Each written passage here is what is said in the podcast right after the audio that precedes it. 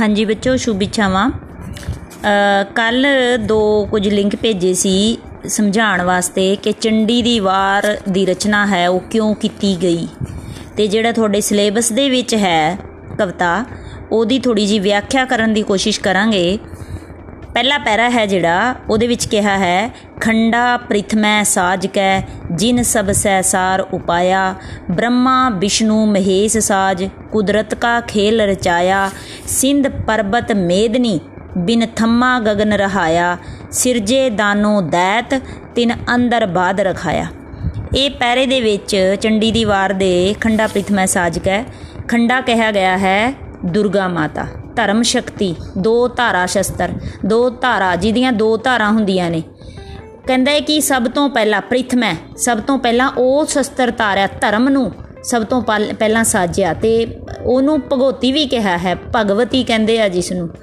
ਸਾਜ ਕੈ ਜਿਨ ਸਭ ਸੈਰ ਸਭ ਜਿਨ ਸਭ ਸੈਸਾਰ ਉਪਾਇਆ। ਸਾਜ ਕੈ ਮਤਲਬ ਪੈਦਾ ਕਰਕੇ, ਸੈਸਾਰ ਮਤਲਬ ਸੰਸਾਰ ਉਪਾਇਆ, ਪੈਦਾ ਕੀਤਾ। ਕੀ ਸਭ ਤੋਂ ਪਹਿਲਾਂ ਖੰਡਾ? ਦੁਰਗਾ ਮਾਤਾ ਦਾ ਖੰਡਾ ਹੈ ਨਾ ਜਿਹੜਾ? ਉਹਨੂੰ, ਜਿਹੜਾ ਸਿੱਖ ਧਰਮ ਦੇ ਵਿੱਚ ਵੀ ਖੰਡਾ ਹੈ। ਕਹਿੰਦਾ ਉਹ ਕਿਸ ਚੀਜ਼ ਦਾ ਪ੍ਰਤੀਕ ਹੈ? ਉਹ ਧਰਮ ਦਾ ਪ੍ਰਤੀਕ ਹੈ।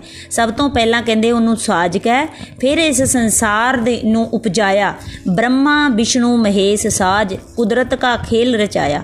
ਬ੍ਰਹਮਾ ਬ੍ਰਹਮਾ ਨੂੰ ਕਿਹਾ ਜਾਂਦਾ ਹੈ ਕਿ ਉਸਨੇ ਸ੍ਰਿਸ਼ਟੀ ਬਣਾਈ ਹੈ। ਵਿਸ਼ਨੂੰ ਵਿਸ਼ਨੂੰ ਕਹਿੰਦਾ ਹੈ ਕਿ ਉਹ ਰੱਖਿਆ ਰੱਖਿਅਕ ਹੈ, ਰੱਖਿਆ ਕਰਦਾ ਹੈ, ਪਾਲਦਾ ਹੈ। ਮਹੇਸ਼ ਜਿਸ ਨੂੰ ਸ਼ਿਵ ਜੀ ਵੀ ਕਿਹਾ ਜਾਂਦਾ ਹੈ, ਕਹਿੰਦੇ ਜੇ ਮਹੇਸ਼ ਨੇ ਉਹ ਨਾਸ਼ ਕਰਦੇ ਨੇ, ਮੁਕਤੀ ਦਿੰਦੇ ਨੇ, ਸਾਜ ਕੁਦਰਤ ਦਾ ਖੇਲ ਰਚਾਇਆ ਕਿ ਪੂਰੀ ਦੀ ਪੂਰੀ ਸ੍ਰਿਸ਼ਟੀ ਦੀ ਇਸ ਤਰ੍ਹਾਂ ਰਚਨਾ ਕੀਤੀ। ਖੇਲ ਰਚਾਣਾ ਕਿ ਪਹਿਲਾਂ ਪੈਦਾ ਕਰਨਾ, ਫਿਰ ਉਹਦੀ ਪਾਲਣਾ ਕਰਨ ਵਾਲਾ ਤੇ ਇੱਕ ਉਹਦਾ ਕਲਿਆਣ ਕਰਨ ਵਾਲਾ। ਤਿੰਨੇ ਦੇਵਤੇ ਸਾਜੇ, ਸਿੰਧ ਪਰਬਤ ਮੇਦਨੀ, ਬਿਨ ਥੰਮਾ ਗगन ਰਹਾਇਆ। ਸਿੰਧ ਪਰਬਤ ਮੇਦਨੀ। ਸਮੁੰਦਰ, ਸਿੰਧ ਕੀ ਹੁੰਦਾ ਹੈ? ਸਮੁੰਦਰ, ਪਰਬਤ ਵੱਡੇ ਵੱਡੇ ਪਹਾੜ, ਮੇਦਨੀ, ਧਰਤੀ। ਬਿਨ ਥੰਮਾ ਗगन ਰਹਾਇਆ। ਤੇ ਅਗਲੀ ਗੱਲ ਕਿਹੜੀ ਹੈ? ਸਿੰਧ, ਪਰਬਤ, ਮੇਦਨੀ ਬਿਨ ਥੰਮਾ ਗगन ਰਹਾਇਆ। ਬਿਨਾ ਥੰਮਾ ਤੋਂ, ਬਿਨਾ ਕਿਸੇ ਪਿੱਲਰ ਤੋਂ ਉਸ ਆਕਾਸ਼ ਦੀ ਸਥਾਪਨਾ ਕੀਤੀ। ਸਿਰਜੇ ਦਾਨੋ ਦੈਤ, ਤਿਨ ਅੰਦਰ ਬਾਦਕ ਰਖਾਇਆ। ਦਾਨੋ ਦੈਤ, ਇਹ ਦੋ ਬਿਰਤੀਆਂ ਨੇ ਮਨ ਦੀਆਂ। ਇੱਕ ਦਾਨਵੀ ਬਿਰਤੀ ਹੈ, ਦੂਸਰੀ ਦੇਵਤਾ ਬਿਰਤੀ ਹੈ। ਜੋ ਗੱਲ ਅਸੀਂ ਸਹੀ ਸੋਚਦੇ ਹਾਂ, ਕਿਸੇ ਦੇ ਭਲੇ ਦੀ ਸੋਚਦੇ ਹਾਂ ਧਰਮ ਦੀ ਸੋਚਦੇ ਹਾਂ, ਚੰਗੀ ਸੋਚਦੇ ਹਾਂ, ਉਹ ਦੇਵਤਾ ਬਿਰਤੀ ਹੁੰਦੀ ਹੈ। ਪ੍ਰਵਿਰਤੀ ਵੀ ਬੋਲਦੇ ਆ ਜਿਸ ਨੂੰ ਤੇ ਦਾਨਵ ਰਾਖਸ਼ੀ ਬਿਰਤੀ ਹੁੰਦੀ ਹੈ, ਜਦੋਂ ਦਿਮਾਗ ਦੇ, ਇਹ ਸਾਡੇ ਦਿਮਾਗ ਦੇ ਦੋ ਪਾਸੇ ਨੇ।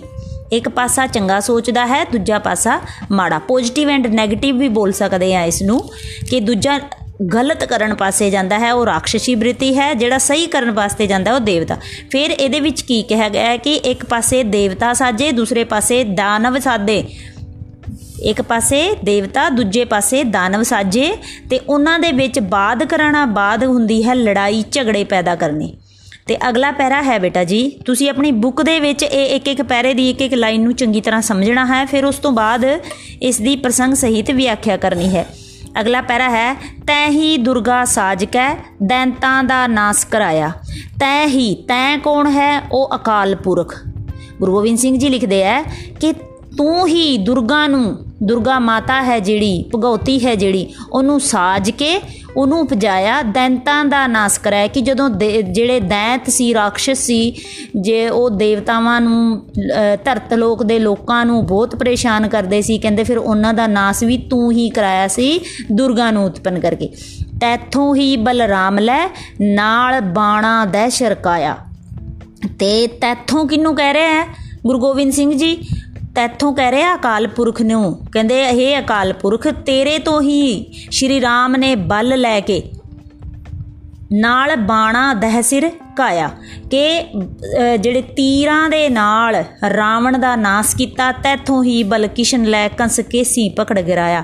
ਕਹਿੰਦੇ ਕਿ ਇਹ ਅਕਾਲ ਪੁਰਖ ਤੇਰੇ ਕੋਲੋਂ ਹੀ ਤਾਕਤ ਲੈ ਕੇ, ਸ਼ਕਤੀ ਲੈ ਕੇ ਸ੍ਰੀ ਕ੍ਰਿਸ਼ਨ ਨੇ ਕੰਸ ਨੂੰ ਵਾਲਾਂ ਤੋਂ ਫੜ ਕੇ ਸਿੰਘਾਸਨ ਤੋਂ ਗਏ ਸੱਟਿਆ ਸੀ ਤੇ ਫਿਰ ਉਹਦਾ ਨਾਸ ਕੀਤਾ ਸੀ ਵੱਡੇ ਵੱਡੇ ਮੁਨੀ ਦੇਵਤੇ ਕਈ ਯੁਗ ਤਿੰਨ ਤਨ ਧਾਇਆ ਕਹਿੰਦੇ ਬੜੇ ਬੜੇ ਇਸ ਧਰਤ ਲੋਕ ਤੇ ਬੜੇ ਬੜੇ ઋષਿ ਮੁਨੀ ਹੋਏ ਨੇ ਜਿਨ੍ਹਾਂ ਨੇ ਤਪੱਸਿਆ ਕੀਤੀ ਹੈ ਤਨ ਦੇ ਰੂਪ ਦੇ ਵਿੱਚ ਆਏ ਹੈ ਉਹਨਾਂ ਨੇ ਤਪੱਸਿਆ ਕੀਤੀ ਹੈ ਫਿਰ ਕਹਿੰਦੇ ਹੈ ਕਿ ਜਿਨੀ ਤੇਰਾ ਅੰਤ ਨਾ ਪਾਇਆ ਵੱਡੇ ਵੱਡੇ ઋષਿ ਮੁਨੀ ਨੇ ਕਈ ਕਈ ਸਾਲ ਜੁਗ ਜੁਗ ਤੱਕ ਉਹਨਾਂ ਨੇ ਤਪੱਸਿਆ ਕੀਤੀ, ਪਰ ਫੇਰ ਵੀ ਹੈ ਅਕਾਲ ਪੁਰਖ, ਤੇਰੀ ਇਸ ਅਪਾਰ ਪਸਾਰੇ ਦਾ ਉਹ ਵੀ ਅੰਤ ਨਹੀਂ ਪਾ ਸਕੇ, ਉਹ ਵੀ ਪਤਾ ਨਹੀਂ ਲਗਾ ਸਕੇ।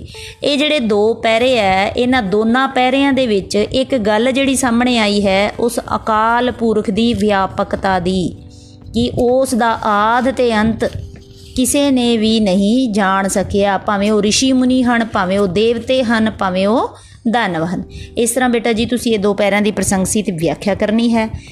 ਪਹਿਲਾਂ ਪ੍ਰਸੰਗ ਲਿਖਣਾ ਹੈ, ਫਿਰ ਵਿਆਖਿਆ ਲਿਖਣੀ ਹੈ, ਫਿਰ ਕਾਵ ਗੁਣ ਕਾਵ ਗੁਣ ਦੇ ਵਿੱਚ ਕਾਵ ਪਖ ਤੇ ਭਾਵ ਪਖ ਕਾਵ ਗੁਣ ਦੇ ਵਿੱਚ ਇੱਕ ਗੱਲ ਲਿਖੀ ਜਾਏਗੀ ਕਿ ਇਹ ਪੌੜੀ ਕਾਵ ਰੂਪ ਦੇ ਵਿੱਚ ਲਿਖਿਆ ਗਿਆ ਹੈ। ਦੂਜਾ ਨੰਬਰ 2 ਇਹ ਵਾਰ ਕਾਵ ਹੈ। ਵਾਰ ਰੂਪੀ ਕਵਿਤਾ ਹੈ ਨਾ, ਵਾਰ ਹੈ। ਵਾਰ ਹਮੇਸ਼ਾ ਪੌੜੀਆਂ ਦੇ ਵਿੱਚ। ਤੇ ਨੰਬਰ 3 ਇਸ ਦੇ ਵਿੱਚ ਸਿਰਖੰਡੀ ਛੰਦ ਦਾ ਪ੍ਰਯੋਗ ਕੀਤਾ ਗਿਆ ਹੈ। ਕਵਿਤਾ ਵਿੱਚ ਤੁਕਾਂਤ ਮੇਲ ਹੈ। ਐਵੇਂ 5-7 ਪੁਆਇੰਟ ਬ੍ਰਹਮਾ ਵਿਸ਼ਨੂੰ ਵਿੱਚ ਅਨੁਪਰਾਸ ਅਲੰਕਾਰ ਹੈ। ਠੀਕ ਹੈ ਬੇਟਾ ਜੀ, ਇਸ ਤਰ੍ਹਾਂ ਤੁਸੀਂ ਇਸ ਦਾ ਕਾਵ ਪਖ ਭਾਵ ਪਖ ਦੇ ਵਿੱਚ ਉਸ ਅਕਾਲ ਪੁਰਖ ਦੀ ਵਿਆਪਕਤਾ ਦਾ ਵਰਣਨ ਕੀਤਾ ਗਿਆ ਹੈ। ਸ੍ਰਿਸ਼ਟੀ ਕਿਵੇਂ ਸਾਜੀ ਸੀ, ਉਸ ਦੇ ਬਾਰੇ ਦੱਸਿਆ ਗਿਆ ਹੈ। ਠੀਕ ਹੈ? ਇਸ ਤਰ੍ਹਾਂ ਤੁਸੀਂ 4-5 ਪੁਆਇੰਟ ਜਿਹੜੇ ਨੇ, ਤਿੰਨ ਚਾਰ ਪੁਆਇੰਟ ਹੀ ਬਹੁਤ ਹੈ ਭਾਵ ਪਖ ਦੇ ਵਿੱਚ, ਇਸ ਤਰ੍ਹਾਂ ਤੁਸੀਂ ਭਾਵ ਪਖ ਦੇ ਬਣਾ ਲੈਣੇ ਹੈ। ਤੇ ਉਸ ਤੋਂ ਬਾਅਦ ਇਸ ਪੈਰੇ ਦੇ ਪ੍ਰਸ਼ਨ ਉੱਤਰ, ਜਿਹੜੇ ਮੈਂ ਪੀਡੀਐਫ ਭੇਜੀ ਹੈ, ਉਹਦੇ ਵਿੱਚੋਂ ਲਿਖਣੇ ਹਨ।